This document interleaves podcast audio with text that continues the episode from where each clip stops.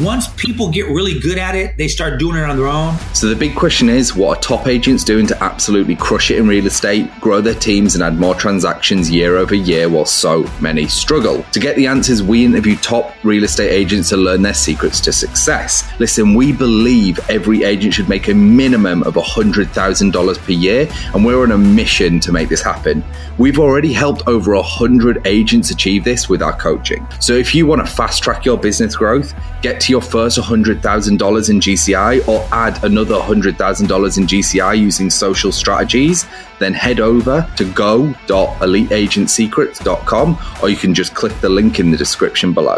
Also, just make sure to follow us, hit that subscribe button, and if you get any value from this at all, please tell a friend and leave us a review. My name is Andrew Dunn. And my name is Peter Michael. Welcome to Elite Agent Secrets. Let's move into your second secret to success, which is actually open houses. And Yeah. anyway, so for realtors listening, why is open houses your second secret to your success? So, uh, so a couple of my agents are are new to Houston. New to Houston, they don't they they've never been here. They don't have a sphere here, and and so I'm I with the market being like it is, I think this year we've listed probably 15 homes. Uh, you know, we had a pretty decent year as far as listings are concerned, and so I make them double up. I have a routine on how I set up my uh, my listings, and then I, I make sure that my people are ready for the open houses. You got to do your homework. I mean, and most people go to open house, don't know shit about the house, don't know anything about the neighborhood. They just stick their butts in there and just sit, wait. And the biggest push I have is just kind of like the vacation thing. When you go to an open house and you you got to get ready for it, you go there with work. Have work to do. Because if you have work to do, people show up. If you don't have work to do, nobody shows up, right? But know about the neighborhood, know where the stores are, know where the um, the uh, entertainment is, know everything about, know about the neighbors. I knock on the doors, find out who lives where, find out who the kids are, because I teach my team. You got to get in there and you got to teach. You got to teach people. Hey, yo, hey, hey, how? What made you guys come out here today? Oh, this and the other. How's everything? Well, yeah, I got a realtor. Oh, great. I just that's great. What about a lender? How's your lending process? Well, nobody ever asks.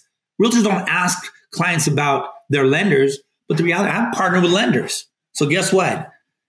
I say, well, are you just talking to one? You know, it's very important that you probably compare the, the different products from the different lenders. My lender knows if he gets a referral the whole time, he's going, man, why aren't you working with Rickey? You know, And, I hand, hand wash hand, right? Yes. And and and the interesting thing about it, one of my realtors now, I met in an open house. He had a realtor. And then I just started talking about just I just started educating about the the home buying process. Because whether they go me or not, look, I'm almost 60. I get kids that have bought houses. Help everybody know what the process is, right? Then they call me back about a week later. like, Hey, do you w- do you have time to take us on? Uh, I could probably fit you guys in my schedule. You know what I mean? And then a year later, he's like, I'm going to become a realtor. Now he's one of my realtors. Um, it's Amazing. You, you go out there, keep busy. The weekends is for makeup. What I mean by that is you have a daily goal of what you need, how many people you need to touch every day, right? hmm and on the weekends the makeup for anything extra right? So and so that's why it's, it's all about scheduling your personal time first. Do a lot of open houses get to know door knock do all these things and you'll meet people. And i have my one i have one of my agents uh, she's she was here when i got here. She left a couple places. We were talking one day and she actually came back as my tc now she's a buyer's agent. And uh, she hates open houses. But then she's like, "Well, I, I, I need some businesses. All right, let's go to open house. I'll meet you there. We'll go together. I don't want to go. Come on, we're gonna go." Man, she got three buyers.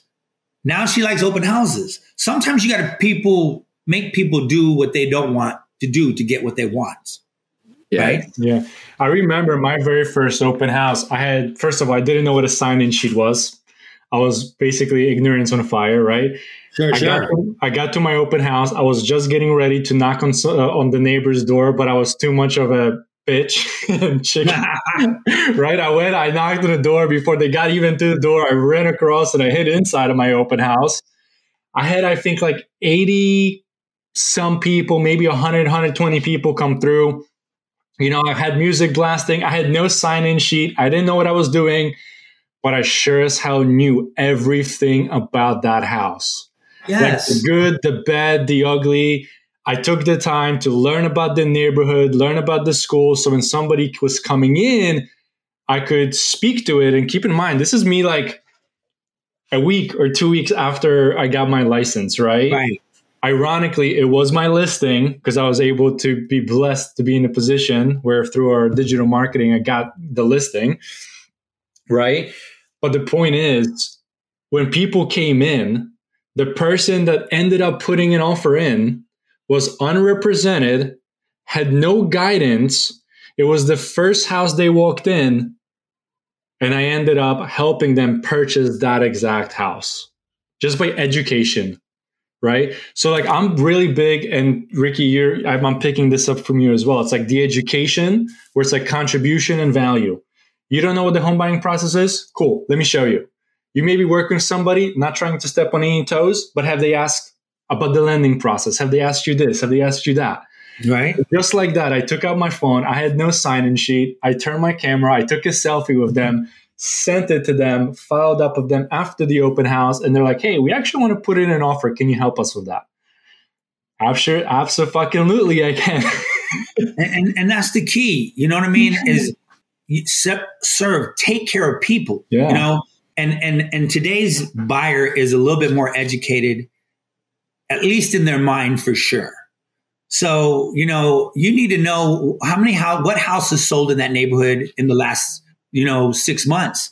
Yes. What they look like, and so that well, this one, yeah, but it did this, it looked this. You know, everybody wants to find a deal, but right now there are no deals in Houston, Texas. Okay, I don't know about that's, anyone. that's exactly what that's There's exactly no what that conversation looked like. Hey, what Mhm. about the house down the street that's for sale by owner that's like thirty thousand dollars more? I'm like, I encourage you to go by there and take a look and then come back here to have the comparison, you know?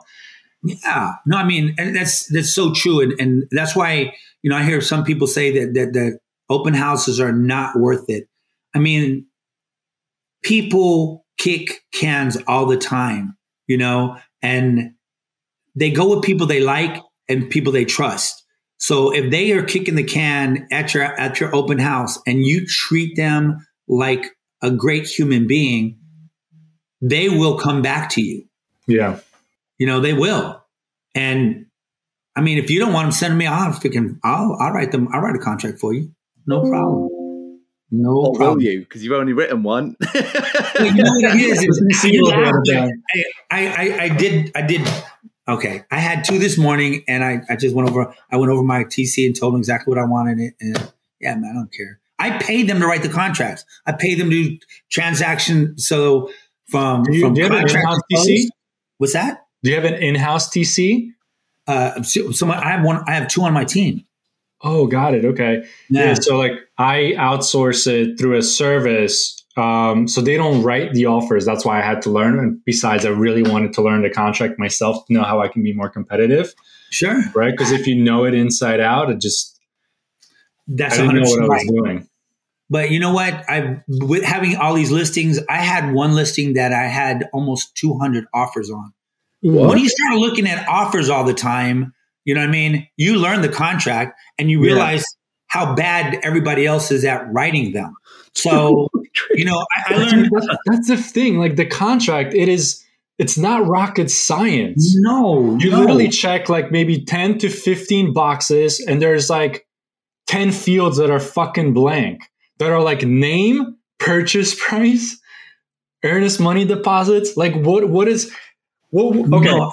I gotta ask, what is a bed contract? How do you write a bed? How do you fuck that up? How do you fuck up the most important part of getting, of getting a chance at selling or buying a house out of the gate? No. Look, I I just say I partner with people that want to make money that want it more than I do, right? And I just call them. I'll text them. I'm like, "Hey, you feel like writing a contract? Yeah. Okay. Here's the stuff. I I, I send them a text. Address, price, um, title, survey, option, freaking warranty, closing date. Here's a letter. Here's a pre-approval letter. It's done. All right, send it to me. That was simple. Yeah, Oh so, so that's what I'm saying is like, how do you write a bad contract? Like it is. Oh I hear no, that yeah, all the time. Like, what's a bad contract? man. People people flip numbers around. They they don't fill out stuff. They, I mean, house price It's- name. It's, yeah. Man, I, I, look, it's it's just it's embarrassing. And then when you start having to put them on these spreadsheets and comparing, I have I pay people to put them on spreadsheets for. Me. I look, I pay. I would rather do what I want to do. What's leverage, right? Yeah, no, for sure. And and they're they're just as committed. They want they want their money for what they want. You know, I figure on a, on a three hundred thousand dollar house, you know, that's maybe seventy eight hundred dollars. If I give eight hundred dollars away, I still have seven thousand. It's seven thousand I didn't have. When I do the math, I'm making about two hundred fifty dollars an hour. Where can you do that in corporate America? Yeah. Unless you're a doctor, attorney, and that's not even corporate, right? Yeah, no, man, and no. So, I mean, you gotta have your priorities. I know my priorities, and that doesn't make them. I, it, I'm a very much double standard. My my people know that you can ask any one of them. Do as I say, not as I do. You don't be me. You're young. You have a. You have. I'm, I'm going to teach you what you need to do. That 20 years from now, you'll be one of these big wigs. Look, I'm in my last 60 months. I, I'm a car payment away from retiring. All right. And I know exactly what I want to I know. my other. What's that? I was going to say, I know what bullet point number one is on your list What's that? of how to get to 100 million. First Did step, it fucking work? no, no, no, it's before that. It's before that. Step one, listen to Elite Agent Secrets podcast. Step two, do the work. Step three, you make 100 million. You know what? So, so the, the, here again, I- my, Shameless plug. Every every year so far, I've, I've I've increased my income by about 120, 130,000 and work less. Yeah, it's great, man. you know, It's and, and and and I have my, you know, you're asking earlier. I have I, these are my Bibles, right? So this is my first quarter. I'm tomorrow starts my second quarter. In here, I mean, I have it marked all the way out to the 30th of June. But the coolest thing in here is my freaking dream list. My dream list is what I. These are the th- my dream to dos. These are the things that I want to do. You know what I mean? Mhm. I want to pay off uh, my one of my houses by December 31st. You know, I, I want to have my taxes done in, in time for a change. You know, just there's things I want to do, and Yeah. every single day I look at them and I try to knock one out. I try to knock one out a month, and I mean, I look, man. I bought I bought a toy last month. I was so excited with. It's a. I see you got cars in the back of you. So 1960 Oldsmobile, oh, yeah. 88. Ooh. So I mean. I love I I love to buy a my toy. You know what I mean? So it's it's all about what you want in life, and I find out what my team wants. You understand what's important to them. So when I call them, I'm like, "Hey man, what are you doing? I'm not doing nothing. So how you gonna get that uh, purse you wanted? Yeah. You know, whatever they want, I have a list. You know what I mean? And and I Do you I have try- a specific planner that you use, or just any old planner where you're just meticulous, where you can write that stuff down? So I have my.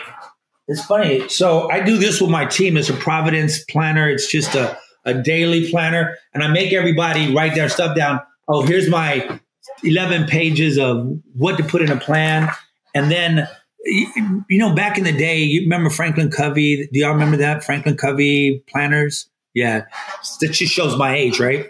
So basically, I used to teach at, at the Army Recruiting School how to manage your time daily, monthly, weekly, the whole nine yards.